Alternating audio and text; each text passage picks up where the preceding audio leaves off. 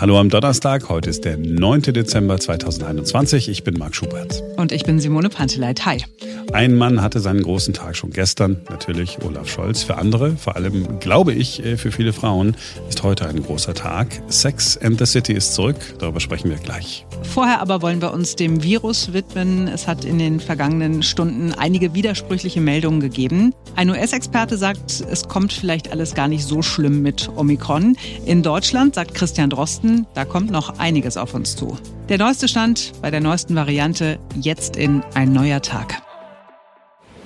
Herr Bundeskanzler, ich halte die Urschrift des Grundgesetzes in meinen Händen. Ich bitte Sie, die in Artikel 56 vorgeschriebene Eidesformel zu sprechen. Ich schwöre, dass ich meine Kraft dem Wohle des deutschen Volkes widmen, seinen Nutzen mehren, Schaden von ihm wenden das Grundgesetz und die Gesetze des Bundes wahren und verteidigen, meine Pflichten gewissenhaft erfüllen und Gerechtigkeit gegen jedermann üben werde. Vielen Dank. Ich danke Ihnen. Viel Glück für Ihre Aufgabe. So, die entscheidenden Sätze sind gesprochen worden. Jetzt geht es nicht mehr um Worte, jetzt geht es um Taten. Neben dem Kanzler Olaf Scholz steht ein Mann in den kommenden Tagen und Wochen sehr wahrscheinlich im Mittelpunkt, Karl Lauterbach der Gesundheitsminister und ja, prominenteste Corona-Mahner, den wir so in Deutschland haben, wird er es mit einer noch schlimmeren Welle zu tun haben, als die, die wir jetzt schon haben. Und damit hätten wir alle es ja mit einer schlimmeren Welle zu tun. Oder wird alles gar nicht so schlimm? Es gibt unterschiedliche Aussagen. Da ist äh, zum einen der Chefvirologe des US-Präsidenten, Anthony Fauci. Er geht davon aus, dass die neue Variante nicht schlimmer ist als die anderen Varianten hat gesagt, es gibt einige Hinweise darauf, dass Omikron sogar weniger schwerwiegend sein könnte. Allerdings sei äh, dieses Virus hochgradig übertragbar. So, da ist die eine Meinung. Tja, und die andere Meinung kommt von Christian Drosten, Chefvirologe der Berliner Charité. Der sagt es anders. Das Delta-Virus ist unser Problem bis in den Januar rein. Das Omikron-Virus ist unser Problem bis Sommer. Er sagt, das Virus verbreite sich in Südafrika und England. Es gebe eine Verdopplung alle drei bis vier Tage. Und wenn sich das bestätige, dann sei das eine Entwicklung, die schneller ist als jede politische Entscheidungsmöglichkeit. Dann hätten wir bald wirklich ein sehr ernstes Problem.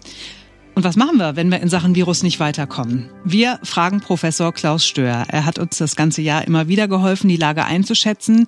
Professor Stör wird bei Twitter immer wieder kritisiert, weil er die Situation angeblich verharmlost, aber er hat mit seinen Einschätzungen sehr häufig recht behalten. Hallo, Herr Professor Stör. Schönen guten Tag. Herr Professor Stör, wir haben unterschiedliche Signale bekommen. Anthony Fauci sagt in den USA, es könnte sein, dass Omikron gar nicht so gefährlich ist. Christian Drosten von der Charité sagt, oi, da könnte noch einiges auf uns zukommen, so wie sich das Virus verbreitet in England und in Südafrika. Das könnte noch schlimm werden für uns in Deutschland. Helfen Sie uns, wo stehen wir da? Also wir stehen im Winter, dass neue Variantenviren entstehen, war klar, dass die Omikron jetzt kommt, ist nicht so schön, aber es könnte natürlich auch sein, falls sie weniger krankmachend ist, dass sie dann äh, eigentlich auch hilft, den Weg zum Ende der Pandemie schneller zu gehen. Oder es kann auch gut sein, dass tatsächlich die Impfstoffe angepasst werden müssen. All das ist nicht völlig unerwartet. Was auch bekannt ist, ist, dass in so einem ansteigenden Ast der Welle, also so wie wir es in Südafrika sehen und wie auch bei uns, sich häufiger neue Varianten durchsetzen. Und neue Varianten, die sich durchsetzen, heißt eben nicht automatisch eine schlimmere Variante, sondern es kann auch ähm, eine Variante sich durchsetzen, die ein bisschen milder ist, sage ich mal so. Aus dem Blickwinkel eines normalen Bewohners Deutschlands erwartet man, dass die ja immer schlimmer werden. Denn die letzten zwei Jahre hat ja jeder die Aufmerksamkeit gehabt und Stufe für Stufe wurde das auch ein bisschen, muss ich ganz ehrlich sagen, schlimm geredet. Es wird auch immer noch von hochinfektiöser Delta-Variante gesprochen. Man hat auch sehr lange, auch bei Alpha noch von stärker betroffenen Kindern, schlimmeren Krankheitsverläufen gesprochen. Alles Dinge, die sich ja dann äh, mehr oder weniger in Luft aufgelöst haben. Äh, aber wir leben in einem längeren Zeitraum und die Biologie geht über einen längeren Zeitraum und das Virus passt sich jetzt den Menschen an. Und das heißt eigentlich, dass es weniger krankmachend wird, aber es wird sich weiter sehr leicht und zügig übertragen. Nicht so wie bei den Masern. Bei den Masern ist es so, wenn man ein großes äh, Fußballstadion sich vorstellt, kommt eine Person rein, die Masernviren ausscheidet, Das reicht fast aus, das ganze Stadium zu infizieren. So viel Viren werden ausgeschieden und so wenig Viren reichen aus, um jemanden zu infizieren. Das äh, Coronavirus bei weitem weniger übertragbar, aber es ist halt eine Atemwegserkrankung. Da sollten wir uns dann gewöhnen. Und was jetzt passiert mit Omikron, ist noch unklar. Wir wissen noch nicht, ob es tatsächlich stärker ähm, äh, andere Erkrankungen hervorruft. Das ist noch völlig äh, offen, auch wenn einige Daten darauf hindeuten würden. Dass dann Impfstoff angepasst werden muss, davon gehe ich hundertprozentig aus. Äh, da arbeitet man ja auch in der äh, Industrie schon dran bei Omikron. Ob das dann auch erfolgen wird für Omikron, wissen wir nicht, aber irgendwann muss der Impfstoff auf jeden Fall angepasst werden der nächsten Variante. Vielleicht jetzt schon mit Omikron. Ja, das haben Sie in Interviews mit uns und auch mit anderen ja äh, immer schon gesagt. Wenn ich davon höre, dass die Zahl der Patienten sich verdoppelt alle drei bis vier Tage, dann denke ich, oh mein Gott. Das heißt, das ist ja, das ist ja klassisch exponentiell. Ähm, da bin ich ja innerhalb von, keine Ahnung, einem Monat bin ich ja auf einmal bei Hunderttausenden äh, von, von neuen Infektionen.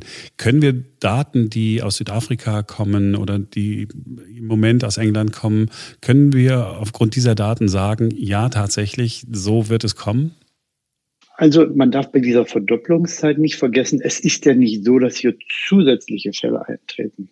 Äh, gerade in Südafrika äh, beginnt die äh, Feriensaison und genau wie im letzten Jahr nehmen die Fälle zu und die Fälle werden jetzt zunehmend durch die neue Variante verursacht. Aber es sind nicht so viel mehr Fälle eigentlich, als man erwartet. Es ist nur ein Ersatz der einen durch die neue Variante. Und höchstwahrscheinlich wird das bei uns auch so passieren. Also die Welle wird so weiterlaufen, wie sie läuft halt. Für einige Bundesländer schon ein Plateau erreicht, vielleicht sogar ein bald, baldiges leichtes Absinken, für andere Bundesländer noch ansteigen.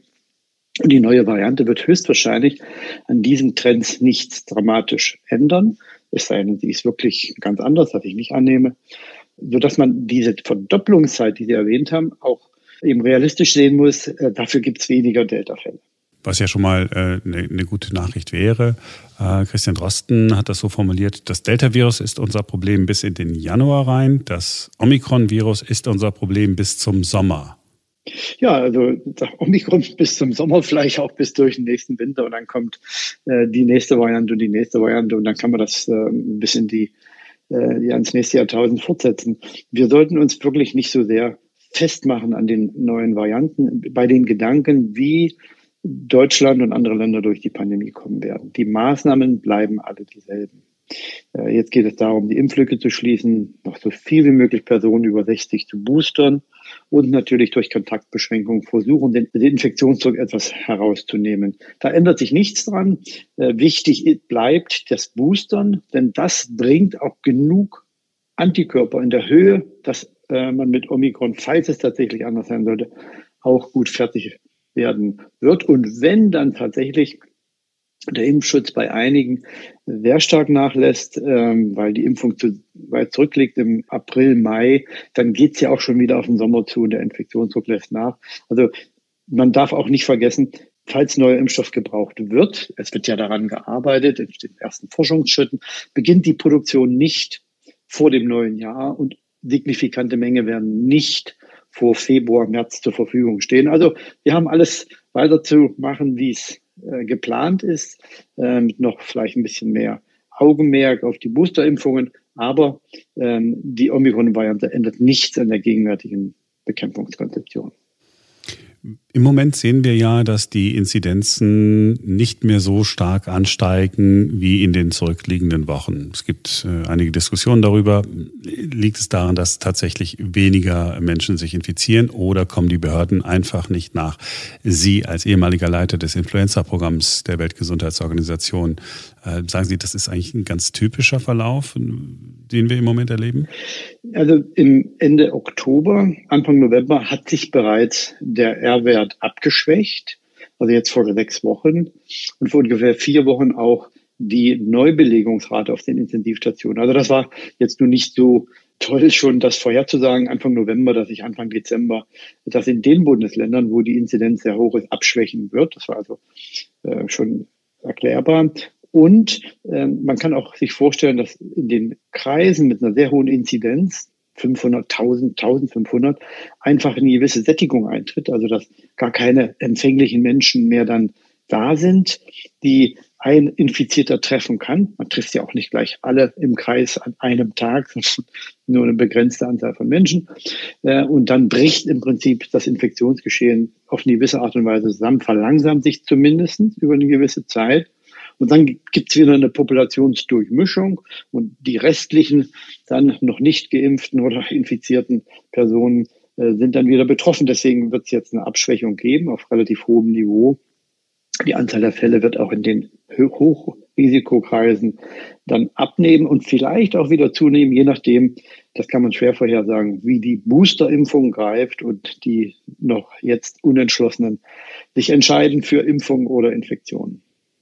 In den zurückliegenden Gesprächen, die wir miteinander geführt haben, waren Sie immer sehr zurückhaltend, was die Impfung von Kindern angeht. Ich erinnere mich an den Vergleich, äh, den Sie mal gezogen haben und gesagt, okay, wir können äh, mehr Kinderleben retten, wenn wir den Schwimmunterricht ausbauen und dafür sorgen, dass weniger Kinder ertrinken.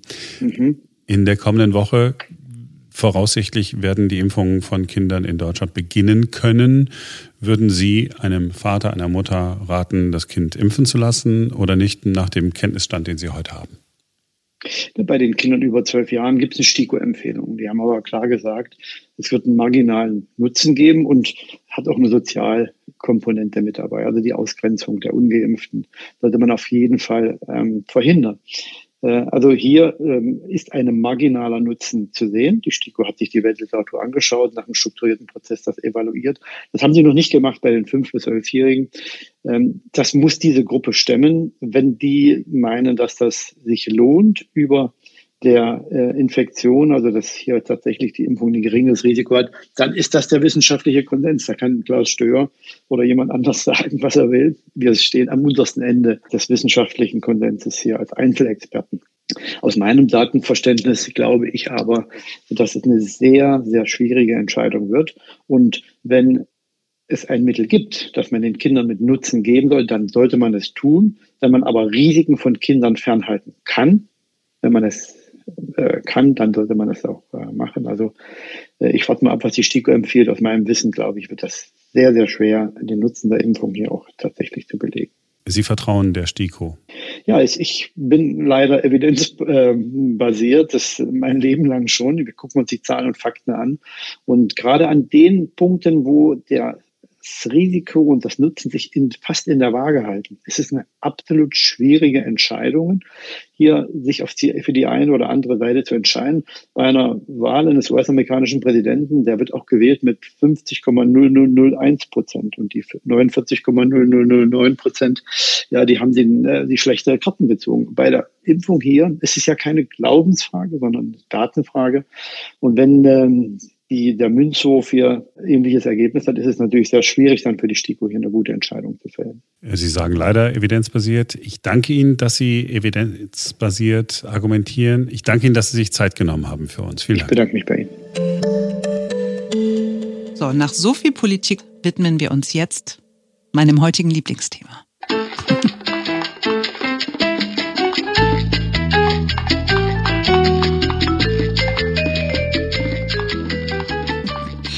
Ja, heute startet endlich die lang ersehnte Neuauflage der Kultserie Sex and the City. Sie heißt nicht mehr Sex and the City, sie heißt jetzt And Just Like That. Und es sind fast 18 Jahre vergangen, seitdem die letzte Folge von Sex and the City ausgestrahlt worden ist. Heute Abend ist die erste Doppelfolge zu sehen, nicht nur beim amerikanischen Pay-TV-Sender HBO Max, sondern auch bei Sky Deutschland. Und es geht um 20.15 Uhr heute Abend los. Beide mhm. Folgen sind dann auch on demand verfügbar und danach gibt es jeden Donnerstag eine der acht weiteren neuen Folgen. Jede wird ungefähr eine halbe Stunde lang sein. Ähm, bevor du weitersprichst, hm? ich behaupte, dass Männer sich nicht so besonders gut, oder viele Männer sich nicht so besonders gut auskennen mit Sex and the City. Mhm. Wenn wir einmal, wenn du in wenigen Worten einmal easy, ohne die ganze Geschichte nachzuerzählen, beschreiben kannst. Also vier Frauen leben in New York. Mhm. Genau. Und worum geht's genau? Die sind beste Freundinnen, ähm, haben alle komplett unterschiedliche Jobs ähm, können sich immer zu 100 Prozent aufeinander verlassen, auch wenn sie sich mal streiten und äh, es mal irgendwie Zwietracht gibt. Und natürlich sind sie alle irgendwie auf der Suche nach der großen Liebe. Okay. Also nichts Besonderes eigentlich. Doch, das ist was ganz besonders Besonderes, weil die sind halt komplett unterschiedlich und ich behaupte, jeder kann sich oder jede kann sich mit einer der vier Frauen irgendwie identifizieren. Es geht ganz viel um Mode, um Lifestyle, um ja, aber es hat auch ganz viel tiefgründiges. Es ist wahnsinnig witzig, finde ich. Also ich habe es halt wirklich mehrfach mir angeguckt, zuletzt mit meiner 19-jährigen Tochter und auch die hatte total viel Spaß. Also das ist schon echt mhm vor allem begleitet man die Mädels halt ne, über eine längere Zeit und merkt, wie die sich so entwickeln und dass die teilweise auch mitunter Charakterzüge haben, wo man sagt, worauf finde ich jetzt nicht so geil, ne, was man vielleicht auch bei bei sich selbst oder bei, bei Freundinnen, bei Geschwistern, keine Ahnung, wie feststellt, ne, dass Menschen halt auch nie nur einfach cool und toll und sympathisch sind und so. Also ich fand die Serie damals ganz, ganz toll und ich habe mich ultra gefreut, als es jetzt hieß, äh, es kommt And Just Like That. Mhm. Und das sind die jetzt alt oder das die, die sind dieselben Schauspielerinnen und genau. die sind einfach nur äh, alte Frauen geworden, sozusagen. Also äh, nee, ich meine gar nicht, ich meine es gar nicht böse oder alte Männer, alte Frauen, sondern Okay, also man weiß schon so viel. Carrie, Miranda und Charlotte sind mittlerweile in den 50ern angekommen. Ja, also es ist tatsächlich äh, 18 Jahre später. Sie sind immer noch mit ihren Männern zusammen von damals, also mit Mr. Big, mit Steve Brady, mit Harry Goldenblatt und alle drei Frauen, hör auf zu lachen, stehen vor Namen, persönlichen Namen, und beruflichen Herausforderungen und Veränderungen. Und wir können ja mal in den allerersten äh, Trailer reinhören. Je länger ich lebe, desto mehr stelle ich fest, dass mit guten Freundinnen an deiner Seite alles möglich ist. Carrie, ein Tisch für drei? Ah! Die Zukunft ist ungeschrieben, denn wir stehen an verschiedenen Punkten im Leben. Und heute Abend musst du alles geben. Hi! Komm doch rein! Auf wie vielen Dating-Apps bist du? Ich warte immer noch auf jemanden, der eine erfindet, die heißt, hier ist der Mann, den du immer wolltest, Zima. Hier ist X, Y and Me. Wie steht's mit dir, Carrie? Hast du je in der Öffentlichkeit masturbiert? Nicht seit Barneys geschlossen hat. Und einfach so, nach all den Jahren, und all den Veränderungen.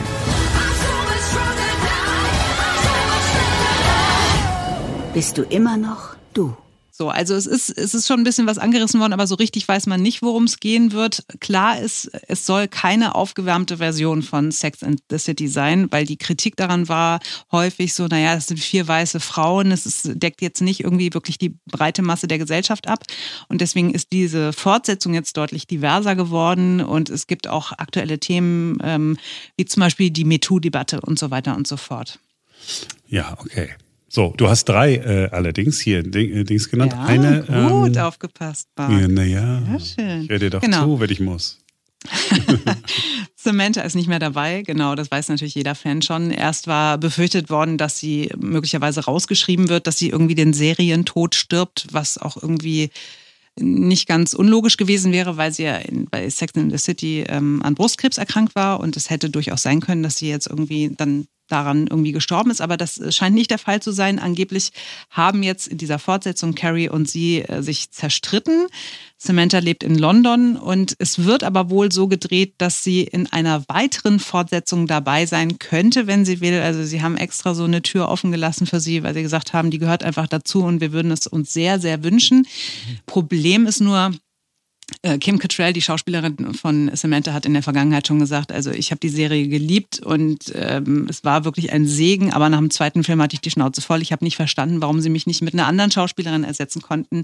Anstelle ihre Zeit damit zu verschwenden, mich damit zu belästigen, nein heißt nein. Ist doch mal ein Wort, finde ich doch okay. Dass man ja, nicht sagt, pass mal auf hier, komm, wir geben denen nochmal 10 Millionen mehr. Nee, einfach, das finde ich doch.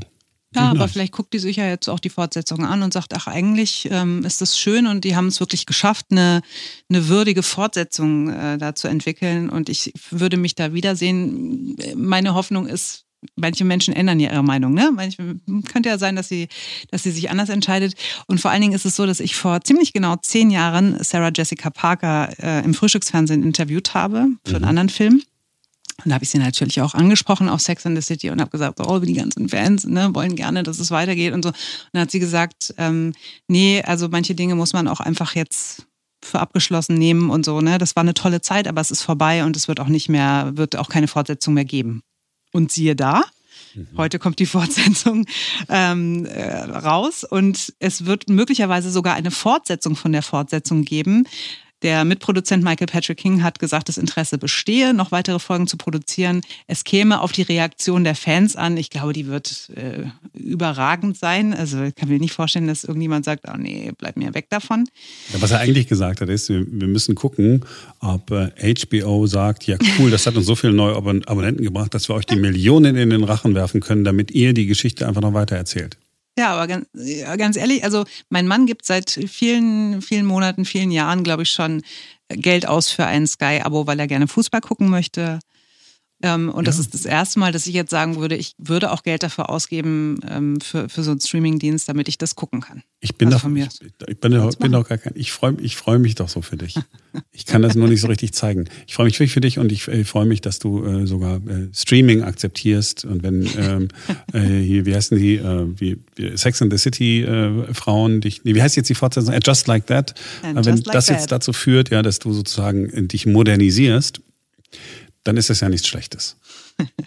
so, und wenn ihr das gerne gucken wollt heute Abend, ja, und ihr noch keinen äh, Sky-Account habt, man kann so einzelne Pakete kaufen. Fünf Euro im Monat gibt es gerade ein Angebot. Also äh, man kann sich das auch durchaus leisten. Auf jeden Fall ganz, ganz viel Spaß, Schwestern und Brüder, wenn ihr das heute Abend guckt. Ich feiere das jetzt schon so und freue mich wirklich mega. Ja, man merkt es ein bisschen, ja. Schwestern und Brüderinnen, äh, bitte schalten Sie ein, wenn es äh, wieder heißt, da sind Sie zurück, aber nicht alle, aber äh, e-, egal. So. Es wird einfach großartig so. Das war's für heute. Viel Spaß beim Streamingdienst eurer Wahl. Wir sind morgen wieder für euch da, denn dann ist wieder ein neuer Tag. Schönen Donnerstag euch.